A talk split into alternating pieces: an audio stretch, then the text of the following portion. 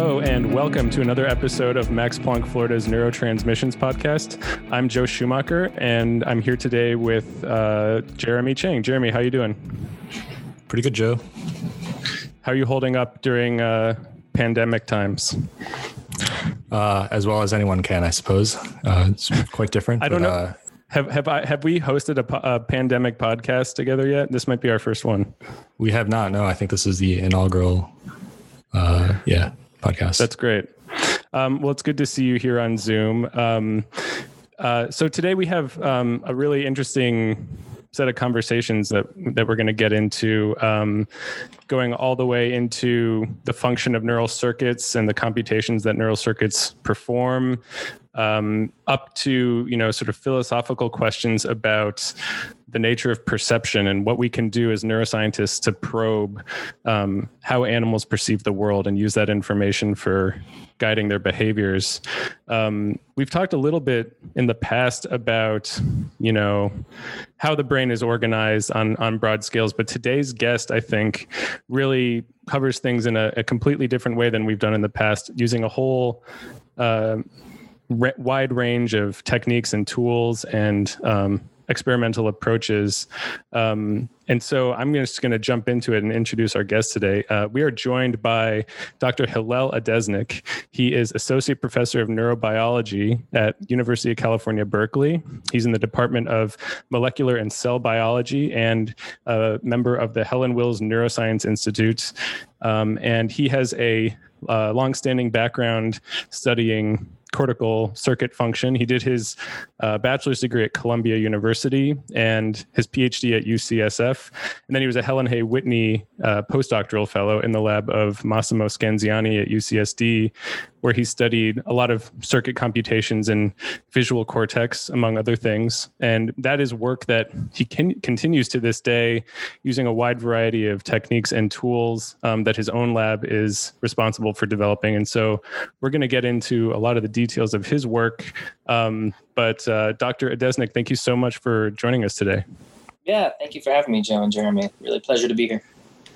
Um, well, it's great to have you. And I thought one thing we could sort of do to sort of juxtapose your research with some of the other stuff we've talked on the show about is, uh, you know, one thing we've talked a lot about uh, is connectomics, which is this approach in neuroscience today using modern, say, EM techniques, electron microscopy techniques to reconstruct the fine, detailed wiring diagrams of the brain.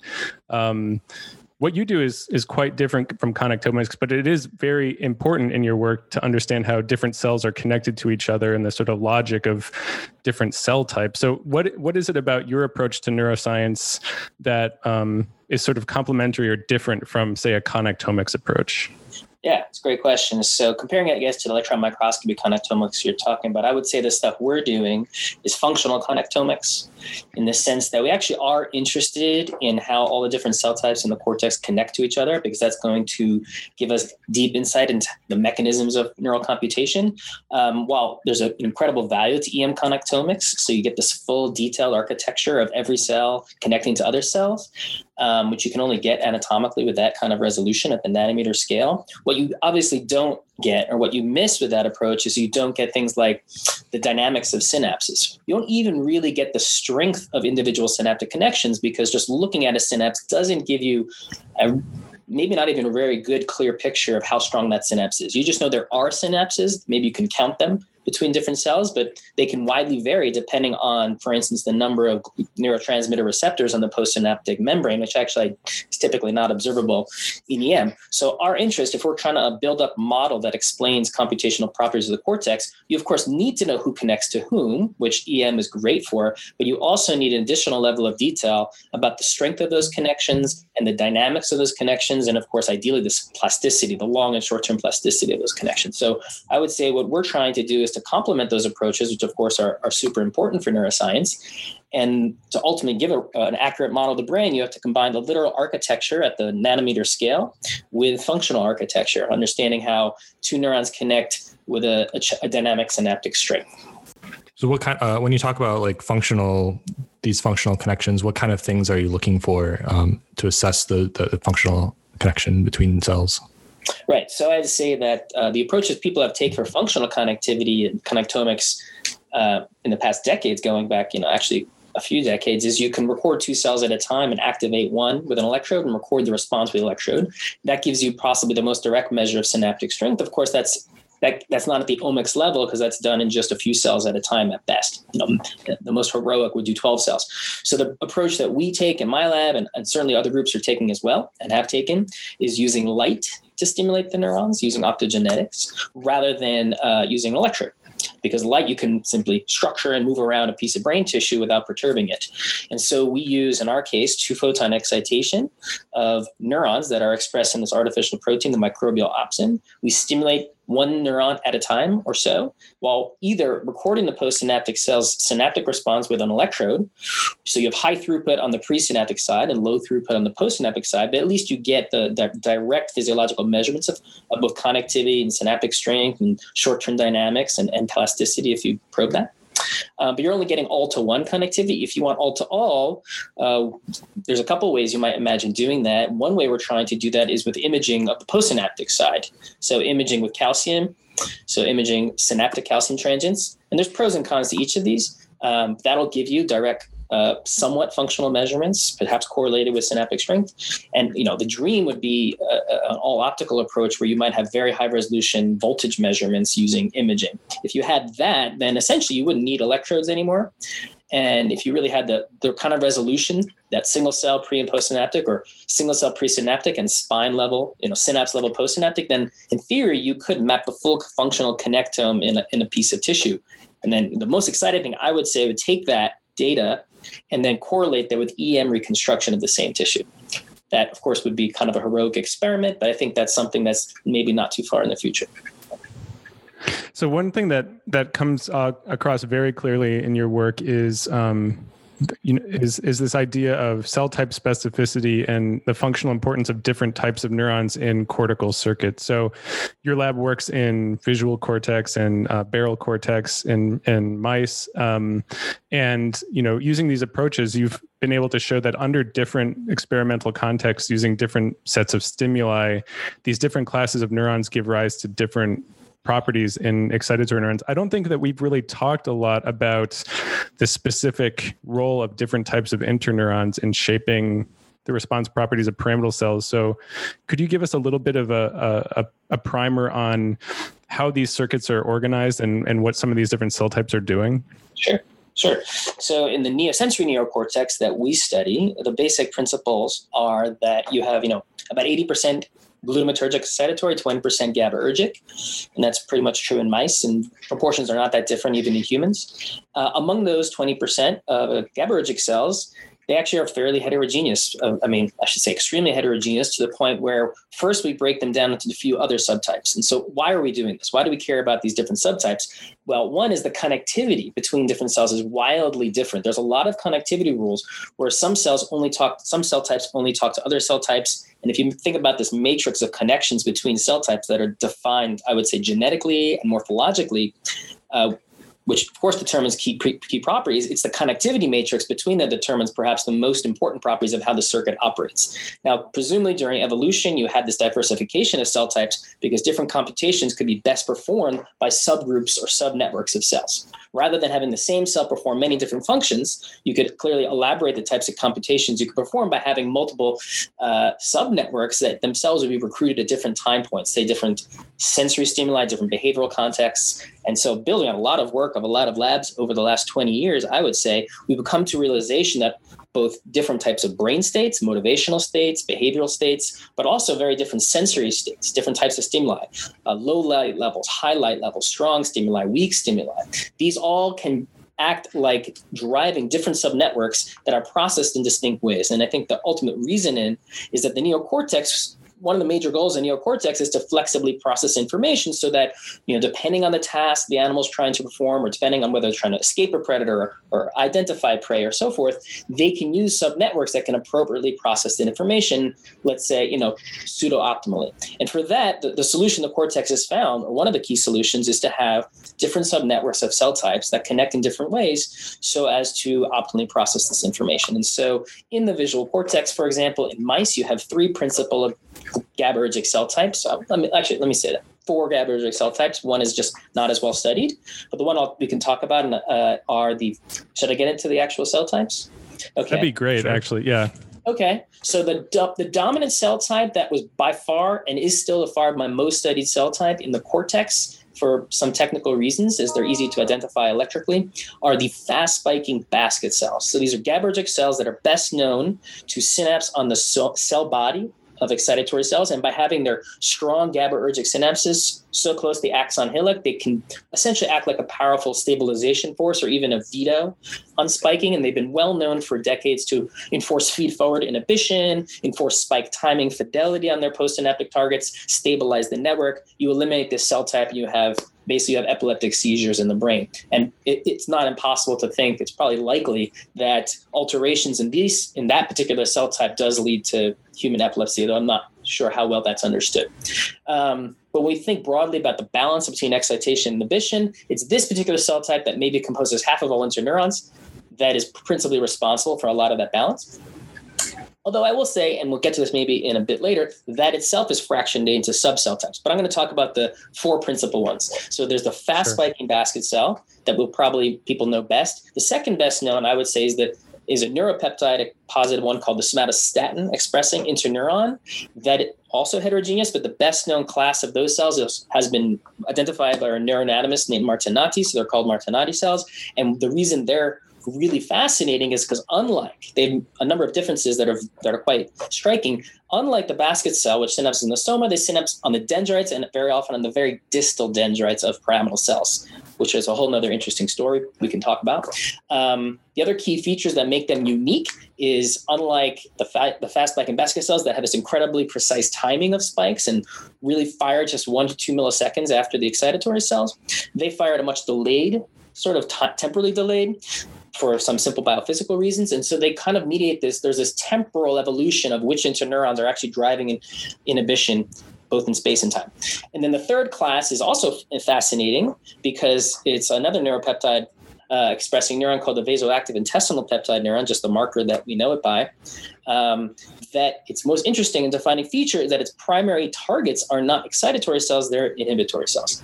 So that's really interesting because they essentially therefore disinhibit the network rather than inhibit the network. So the activation of these cells or the suppression of these cells has a sort of double negative effect on pyramidal cells. So they end to boost activity of pyramidal cell network because they primarily target, in this case, actually somatostatin cells.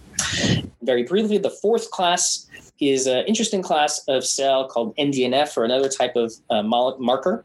They tend to only really be present in the very, very topmost layer of the cortex. So actually, they're very easy to record from and image from. And it's not exactly clear what they're doing. There's just some recent, very nice work on them, but they might be involved in volume transmission rather than point to point transmission of GABA, um, and also generally regulating excitability of the network.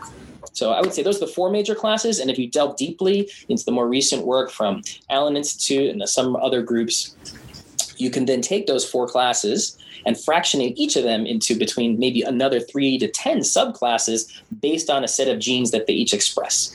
So again, wow. then it becomes a bit of a philosophical problem. What's the different? What's actually a cell type, which is actually a totally unresolved question in biology writ large, not just in neuroscience. So what makes two different cells? From our perspective, one simple answer to that is if they're functionally different, they encode different things, they connect to different cells, even if um, if they have the same genetics or different genetics, the most important criteria of a neuron, in my opinion, is going to be what they do in the circuit, which is mostly dependent going to be on their connectivity and what sets up the connectivity. But what's true, we know about these other cell types I've been, been describing, the three major classes uh, plus the the fourth one is that they definitely have very unique connectivity profiles. And that's a detail I won't belabor right now, but they're extremely different. And so the activity of these cells, um, both their inputs and their outputs, determines that they encode different properties of stimuli and they're going to impart different computational abilities to the circuit. So you're talking about bridging connectivity to function, and uh, the function that you're you're interested in, or at least that you you discussed with us, uh, is this idea about uh, perception of of a stimuli, and and in, in particular in the context of uh, visual stimuli. So, uh, how would you describe the difference between uh, vision and perception Okay. Yes. So stepping, I guess, out a moment. Um, not to the level of cell type. So this level of what does it mean to see versus to perceive or know that you see. And uh, I think the words vision and perception are used colloquially by different groups differently. Um, and I don't think there's actually a formal definition. So I'll give you my own definition that we use operationally in the lab. So, um, you know, we can say that even the most rudimentary organisms that have photosensitivity and can act on that photosensitivity may have some level of vision right? It could be single pixel detectors, but if they photo tax, they have like some level of vision. Uh, in a mammal, let's say that what vision is, is the representation of, of, photons, in this case, usually on the retina, that then can be used to uh, execute a specific behavior. And vision, therefore, is really processing you know, light information and using that to drive some motor action, ultimately. Let's call it that operationally. Although, of course, the, the motor action isn't necessary, right? We all know that we can see without doing anything. But when we're talking about animal research or what an animal is doing, the only way we know an animal has sensed something is they then, of course, have a behavior uh, like in a operant training task or in a natural behavior.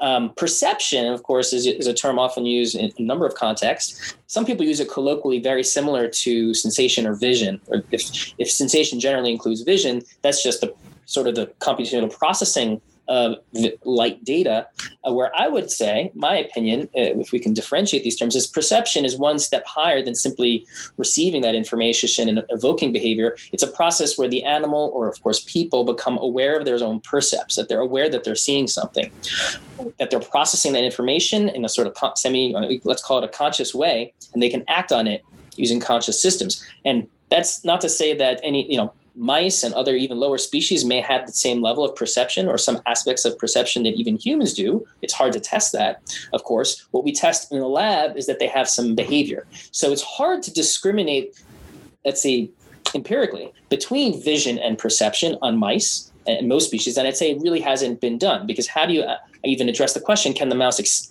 is a mouse aware of its own visual pers- visual sensations. So, does it have visual perception? In a human, this is easy. You simply ask a person, did they see something? And one thing you can do in humans is you can ask, you can, for instance, you can play, you can provide them with some light stimulus and change the intensity of the stimulus. And at some point, under some photonic threshold or, or density of light, they'll say, I didn't see it, even though there was some light. So that's, you know, you are clearly aware of that light stimulus. Or in a slightly more sophisticated way, if you look at humans who have trauma or stroke to part of the visual cortex, their primary visual cortex, you can put a stimulus in the part of visual space that is, rep- is represented by where they have damage, and they will not report seeing anything, which effectively is they're blind. Now, that's the same as if you, if you lose your vision in your retina, okay, you're blind. But in this case, their retinas are typically functioning totally fine. And it's something, it's they've lost piece of their visual cortex, and they say, I don't I don't see anything. So perception for humans is the ability to verbally report that you actually experience the percept. And what I'd like to say is that if we can do that in other species, and there's been certainly attempts to do that in in monkeys, actually I'd say successful attempts to show that macaque monkeys do have this experience themselves, that it's more than just sensory motor, like process the vision and respond to it motor is that there's a level certainly i would say in, in monkeys that um, they experience that percept. And so one of the questions we're interested in is what other species can we find that mice uh, for instance experience their percepts? And so they really have their sensations so they have perception. And who knows how far it goes down the chain of evolution. So, so to, to tie this back to uh, cell types some of the cell types you brought up were these VIP interneurons and these somatostatin interneurons, and your your lab has sort of tied them to. Would it be fair to say that uh, sort of a, a functional role of those in vision? So yeah, I would say that in humans and probably in any species that has perception, the neurons that are involved in, in vision per se that involve in computational processing of visual information should also therefore be involved in perception. But i think there's an interesting distinction from the literature of on human patients. There's, a, there's an operational distinction between vision and perception. And the best example of that and I'll talk about that and explain how it relates to cell types, is a phenomenon in humans called blind sight, um, in which humans, again, uh, they have a destruction of part of the visual cortex, so they don't report seeing visual stimuli that you present to them. So if the clinician says, you know, how many fingers am I holding up in a part of the visual field where that cortex area has been destroyed, they say, I, I don't see any fingers. But the interesting or fascinating finding is that if the clinician forces them to guess how many fingers they're holding up, they can do very well. They can guess the number correctly. But you ask them, well, why did you guess three or five? They'll say, I, I don't know. I had a feeling, but I, I don't see anything.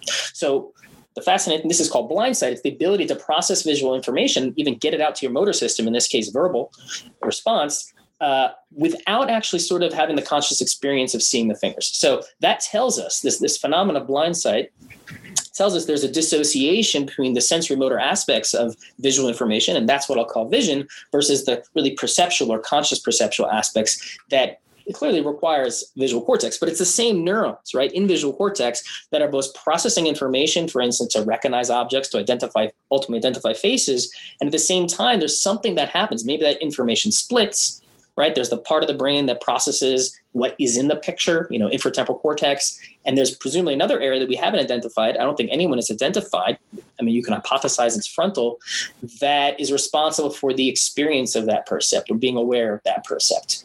So it may be highly distributed. Um, what we do know is that they those are both of those processes, vision and perception, require visual cortex. And so the cell types that we're talking about are involved to ascend in both. Now, maybe your question might be without trying to anticipate it is well maybe some cell types are more involved in one than the other and that is a question we are trying to empirically address the challenge of course is cell type manipulations by and large are only possible in certain species like mice not so easy to do it in humans of course uh, i'd say ethically impossible and even in monkeys although there's a lot of advances in that um, so i think it would be great to do that in monkeys but there's just so many incredible technical challenges so if we can ask this question in rodents like if rodents do have conscious experience of their percepts, then we can get at that question. And I'd say that is exactly one of the things that we're trying to do. We're trying to ablate different cell types, just literally destroy them, which you can do genetically, and ask this question: Can the mice still see, as in be aware of their vision? So, so this raises a whole bunch of questions. Um, so, you know, first of all, I have I have another question about cell types and sort of you know tying some of the the functional properties of of cell types to say perception or the role of visual cortical circuits and behavior. And then I have another question about I guess behavior more in general, but I'll ask the first one. So, you know, you, gave you gave a couple really um, good examples of of how a VIP cell is wired up and how a somatostatin cell could be wired up. For instance, you mentioned just to recap, a VIP cell, you know, is um, you know might have really strong uh, projections to other inhibitory cells. So when those cells are active, the inhibition shuts down and you get this sort of disinhibitory effect. And then another example you gave was the somatostatin cell, where rather than targeting, say, the cell body and being the sort of clamp on pyramidal cell activity, it might target uh, distal dendrites, which might be a, a site where different sources of inputs to the cell might be integrated, for instance. So, are there examples of how perturbing these different types of cell types show us some? you know different diff, different functional significance of them in specific types of perception or perception of specific types of sensory features so yes, so to respond, I would say, okay, so um, in mice where these experiments would have been done, one could manipulate these different inhibitory cell types and ask how that affects the animal's ability in a sensory motor task to process visual information, to distinguish that from the moment from perception. So for instance, how they differentially impact sensation, they I think they probably also impact perception, but I'll keep that separate based on the definitions I gave. So definitely, sure. um, there's been a number of groups that have activated these different cell types, suppressed these different cell types, um, in different types of behavioral tasks. Uh, one interesting and very simple result, which was kind of elegant, is that if you simply turn up the activity of VIP cells, you, you drive them harder with optogenetics, uh, you can have a mouse that's been trained to detect visual stimuli. And when you don't present any visual stimuli, if you activate those VIP cells, the mouse will act like there's a visual stimulus.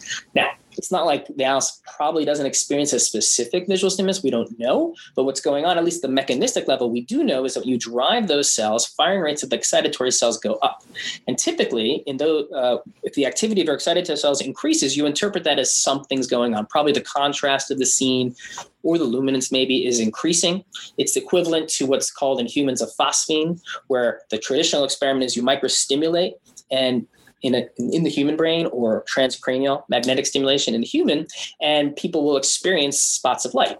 And so the fascinating thing about VIP cells, because they drive this inhibition, even though they're GABAergic, they can drive presumably phosphenes. In other words, they can presumably drive the, a visual sensation, perhaps a visual percept, simply by disinhibiting the network. What that looks like to the animal, of course, we have no idea. We have a hypothesis in our lab that they're critical for illusory percepts that you would see, like Kanizsa triangles. We're testing that. Um, but if you then perturb other cell types like the somatostatin cell, you can have just change in the ability of the animal to discriminate different features, the, sh- the size or shape of the object. Um, and so in other words, these cells are probably involved, I mean, broadly speaking, since they're three superclasses, they're involved in many computations. And in some cases, adding activity to some might improve visual discrimination, other degrade it. Um, at the lowest level, I think the best understood is simply visual detection, again, in which if you, for instance, um, add activity to the somatostatin cell or the parvalbumin cell, you reduce the detectability of stimuli. Again, that's also very simple. If you're thinking about detection of adding or taking away spikes, you activate certain interneurons that reduces excitatory activity. The animal becomes less sensitive, particularly to these low contrast, difficult to perceive stimuli whereas activation of the VIP disinhibitory cell has the opposite effect. So when it comes to like simple detection, maybe the simplest possible computation, which was there a stimulus or wasn't there, although this is widely used even in human psychophysics, clearly the interneurons are playing their expected role. When it comes to shape discrimination or ultimately things more interesting things like object identification or sh- or face discrimination it would be really fascinating to know how these different cell types are contributing uh, as far as I know, mice don't discriminate faces, but they do discriminate fairly high order visual features. Uh, the number of groups that have shown that. Um, clearly, they have they don't have high resolution vision, but they still have the ability to differentiate and identify objects with vision. Uh, but I'm not so certain about the results using these perturbations in those cell types. But I would strong hypothesis you would get definitely get different effects. That's I mean that's really cool. But uh, you know one thing that seems really intrinsically important to all of this is, and this is sort of my second question is, is the importance of behavior in all of this. Like you can't really ask any questions about, uh, you know, the the experience of vision in a mouse without like having really well designed behavioral experiments. It sounds like so. Um, you know as you're you know sort of dealing with questions about perception what are some of the situations that mice are in in the lab that you know allows you to to get at questions of, about perception? What, what are, and also what are some of the manipulations you can do where you can see that yes clearly something has changed in how the the animal is is perceiving a stimulus or mm-hmm. um yeah. Right I mean, the classic way, and, uh, what a lot of my lab and many labs do, is as it's been done in humans, is you you parameterize some stimulus, like a visual stimulus, and that parameterization can be in intensity, so contrast, size, frequency of motion, or direction of motion. Um, and then you train an animal or you ask a person how detectable it was or what was the feature of that stimulus like what orientation was. And so in our lab i guess the simplest behavior that many other groups and we use is we train an animal to detect gratings of different contrasts. And what you get eh, like in humans is you get a very simple monotonic function where the stronger the contrast the more detectable it is. That's also true of size. The larger the size the more detectable. It depends on spatial frequency that is the grating the frequency of these visual stimuli, spatial frequency. And so these tests are very simple. You can clearly, obviously, in humans, they're easy to test, and in mice, they're actually very easy to test us in a sort of like operant conditioning paradigm. And they're very um, they're quantitatively useful because you get this very nice function called the psychometric function, and you can see very subtle changes in that function imply changes in sensation. And I'll use the word sensation here because I think perception requires a slightly different task, which we can follow up on. But in, the, in this task, which is most widely used in all types of neurosciences, you have some psychometric function that relates the probability of the animal either responding or responding correctly in a certain task. And typically if you do a neural perturbation that impacts the circuit and impacts the computation you can see some change in that you know let's call let's again s-shaped s-shaped sigmoidal function. You can see a shift leftward on the axis or rightward implying a different sensitivity to that feature like the intensity or so forth. You can see a change in the maximum value indicating the, the strength of that response in the brain. Um, and so it gives you a very quantitative way of accessing the, per, let's say, the, sen- the, sens- the, sensory abilities of the animal, or as some people call them, the perceptual abilities, which I think is, is, again, probably true as long as we know the animal's actually perceiving them, which requires a separate set of experiments where the animal can actually have, can tell you not, did I see something, uh, whether I respond or not, but actually can tell us with a positive action that I didn't see something. And if they can discriminate, like you ask a person, you know, what, how many um, fingers am I holding up? And they say two. That means, of course, they imply that they saw something. Or they would say, well, why are you, I don't understand. You're not, why are you asking me that question? So what we're trying to do in the lab is to always allow the animal to give us an opt out to say, well, I don't know if the grating was moving left or the right. There was no grating. And that's, it's really as simple as adding a third option to the task. You know, for instance, if the animal, let's put it simply for a moment, has two levers, A and B. Like for instance, this uh, grating, this visual grating was moving to the left and moving to the right. They indicate that with two levers. And that's a very common you know, version of the task for monkeys or humans or, or mice. The third option is pull a different lever if there was no grating. And that's very important. It's important to see if the mouse can make a positive action to say it didn't experience something, because then by inference, it is normally having an experience of the percept. And we can get more into that, but that's ultimately, I think, a key point in a lot of tasks is to always have a, an opt out so you can more relate it to a human's experience.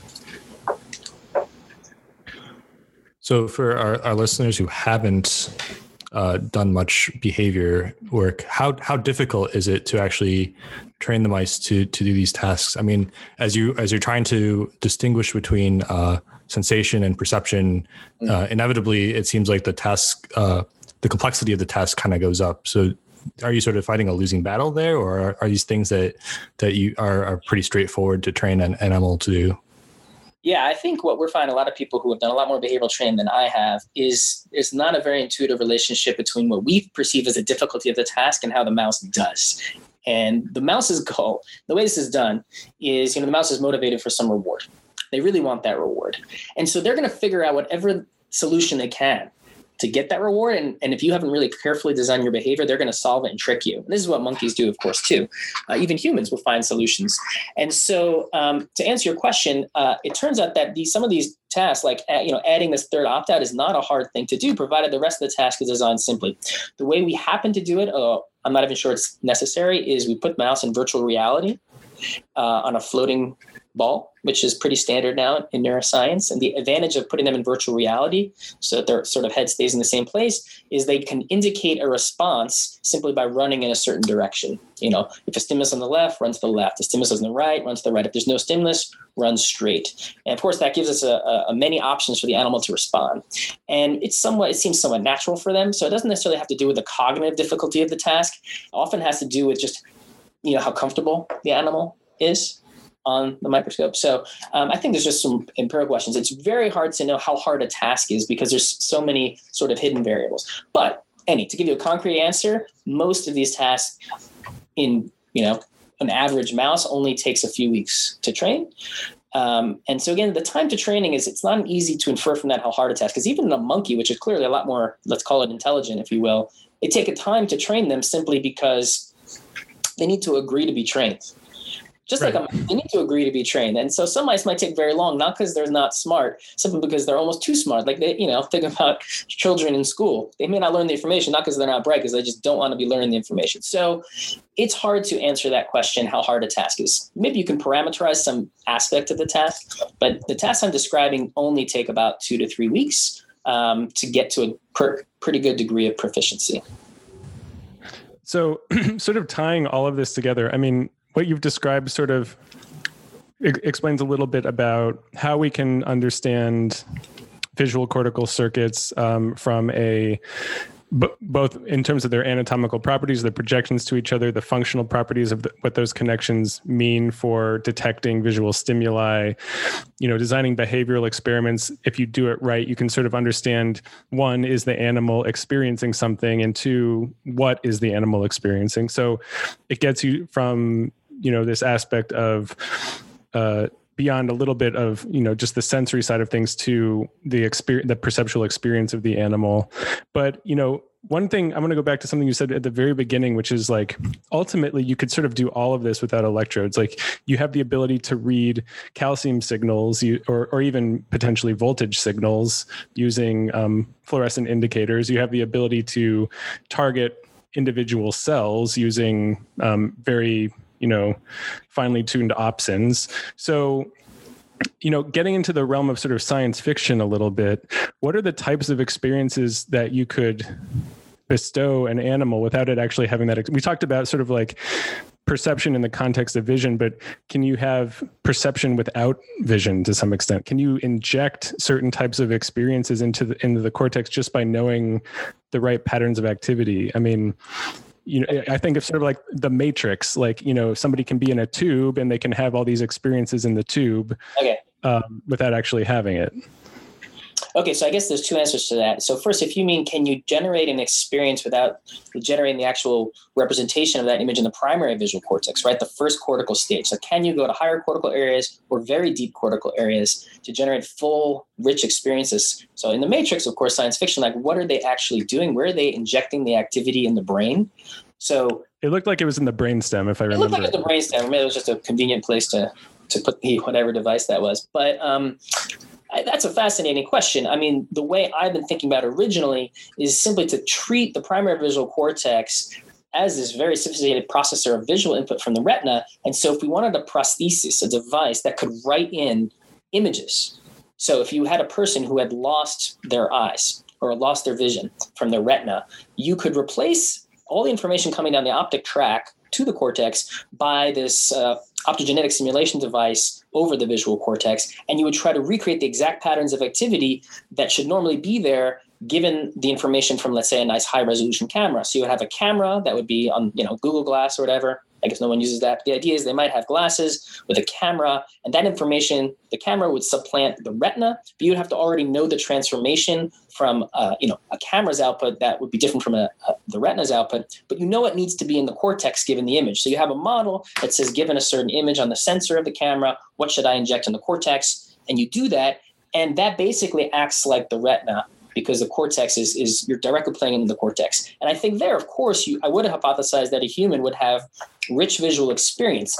I don't know if that's more similar or not to what's going on theoretically in like the matrix, where maybe you can go deeper somewhere in the brain where the representation of our experience is not so literal in the sense like even though information is abstracted in the visual cortex, we have a map of the visual world, a very clear, simple retinotopic map where different points in the tissue of the cortex represent different points in space. In higher cortical areas, such one to one mapping isn't so clear. I mean, there might be cognitive mapping, of course. So there might be a way to go into frontal areas, look at the representation in frontal areas of our say multisensory experience, which is also probably combined with our emotional state, our motivational state.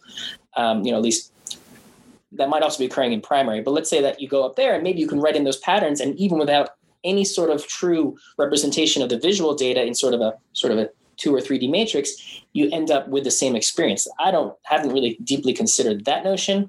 What we've thought more easily, if you want to hijack the, the brain, is you go into the primary sensor areas, which is only three synapses, let's say, or two synapses away from the first spiking neuron in the entire visual system. So the question of where you would actually want to generate artificial perceptions. We're starting in the primary sensory area because I think the representation is a little more intuitive to us. It's better understood. But I think maybe an answer to your question empirically would be to go through different areas and repeat the same process. And the process, to be clear, is you first measure activity in a normal functioning brain in response to, say, different visual stimuli or sensory stimuli. You measure that, you build up a model or sort of a set of responses to different stimuli. And then the system that we or others have developed is you can take those patterns and put them, those exact same patterns, back in without anything actually in the world. Like you could put an animal or a person in a dark sensory deprivation chamber, and if you were to put in this information, they would experience it. And then you could do that exact same process, not just in the primary visual cortex, secondary visual cortex, inferotemporal cortex, or frontal cortex, and so forth. And I'd be curious to see if you could do this in an, a human so you can get an answer more verbally what they experience, how that would happen. Of course, what people have done is they've done a transcranial magnetic stimulation or electrical stimulation in different parts of the brain, as many are people probably familiar with. Uh, classic experiments done during neurosurgery from Penfield, you know, decades ago, is that you stimulate small amounts of current in many different parts of the brain, you get very rich sensory percepts. Um, you stimulate in the primary visual cortex, and the percepts are a little more basic. Uh, they're like spots of light, maybe have some fuzzy aspects to them. And the deeper you go, you can get more and more rich percepts. So maybe if, if we can use that little bit of information, it might be more straightforward to generate rich multisensory percepts artificially by going deeper or higher into the cortical uh, circuit or hi- cortical hierarchy. So, so how? Uh, I mean, this is something your lab is actively working on. How far away are we from actually realizing some of these these ideas about reading uh, or writing in uh, sensory sensations into the brain? And uh, what are the things that are? What are the problems that remain to be solved to to actually uh, get to the, this idea of a, I guess a brain machine interface that is actively replacing uh, sensory sensation. The the crux of the, the question is where are we at yeah. in terms of of that? Um, I guess in, in the context of vision, and what are the what are the sort of limitations of the current technology that would need to be solved to get us to the point where where that's sort of adoptable? I see. So let's say I'll be specific in respect to let's say a cortical prosthesis uh, which is definitely, I mean, there are already cortical prostheses with electrodes. Um, mm-hmm. You know, 100 arrays, uh, arrays of 100 electrodes. And I think what we're talking about here is these optical prostheses, or we can just call it that for the moment. Of course, the, the major difference between electrical and optical prostheses relates to cell types, uh, at least in one way, is you can target the stimulation to cell types with photons that you can't so easily do with electrodes. Um, the other thing is that the goal of the the sort of the system that we design and other labs are also designing called holographic system is that we can replay very precise three-dimensional patterns of activity which you can't with electrodes. And so the idea is that the cortical prosthesis we'd like to develop and where we are is that right now we can actually go into the brain of a mouse.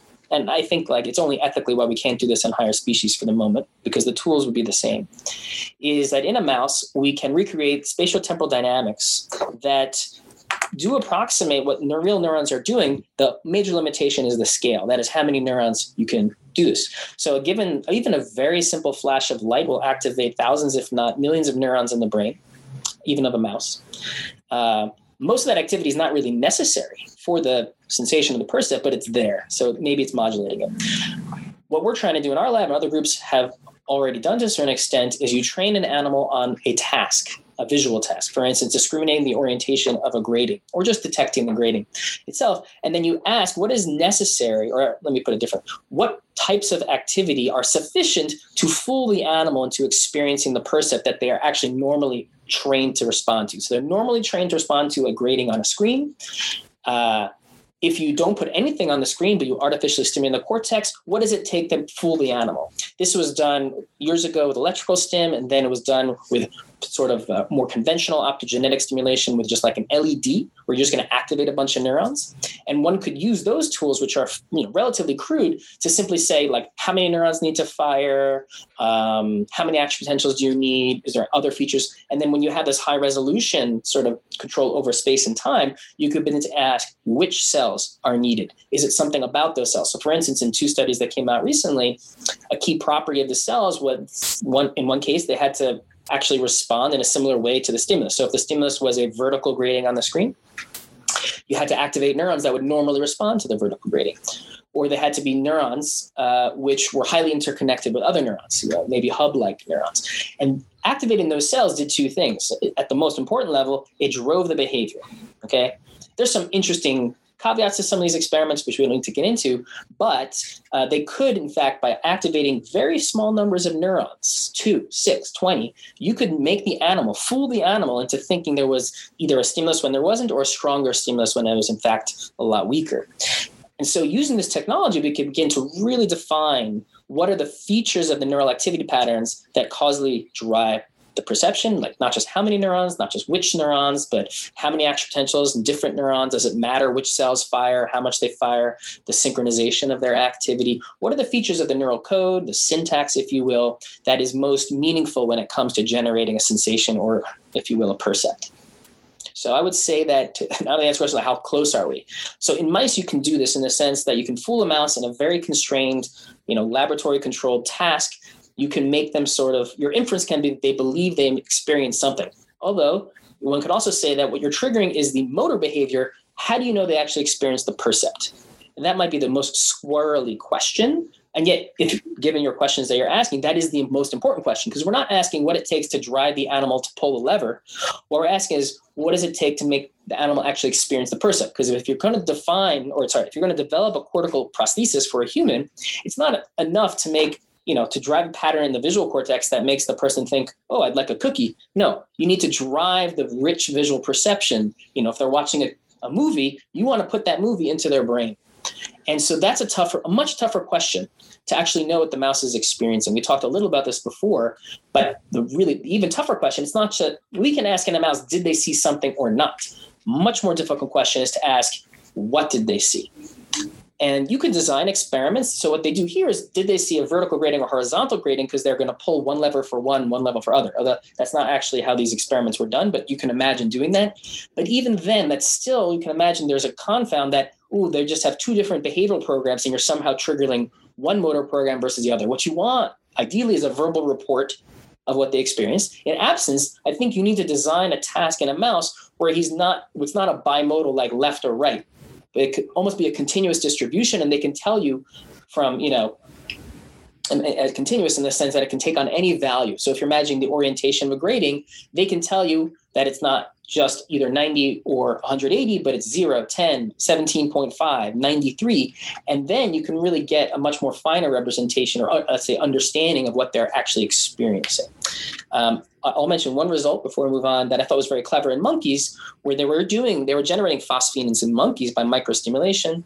And they said, okay, do the monkeys experience this electrical activity in their visual cortex as bright spots or dark spots? It's like the simplest question, but really kind of interesting. Like, what's the, it's almost a subjective aspect of that percept. Do they see it as a bright spot? So in humans, we tend to see bright spots if you stimulate which makes somewhat intuitive sense. But, you know, in reality, the visual cortex could care less if something's white or black. It's just a difference from the background. So it turns out in monkeys, the way they did this is what you do is you microstimulate, and the monkey's looking at a gray screen. And then they microstimulate and they generate the response where the animal pulls a lever if it sees something. And then they change the screen either to black or to white. And if the mouse, if the monkey sees the spot as white, if the screen becomes white, there'll be very low contrast and they won't perceive it as well. Vice versa, they can do it for black. And it turns out the monkeys actually you could mask their perception of this phosphenes by making the screen darker, as if what they're really seeing is local dimming or small dark spots when you microstimulate. Why that's different from from you know Homo sapiens, we don't know. But I think that masking approach is another interesting way without forcing the animal to have a left-right decision, sort of asking or, or asking what is it that what is it they perceive.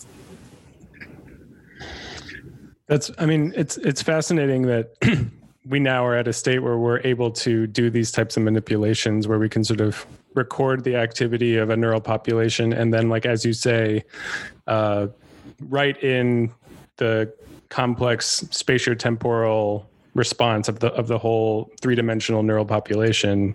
Um, and so we're just about out of time. I, I guess one question I have remaining is, you know, imagine somebody um, comes into uh, to work in the Adesnik lab for the first you know for their first day.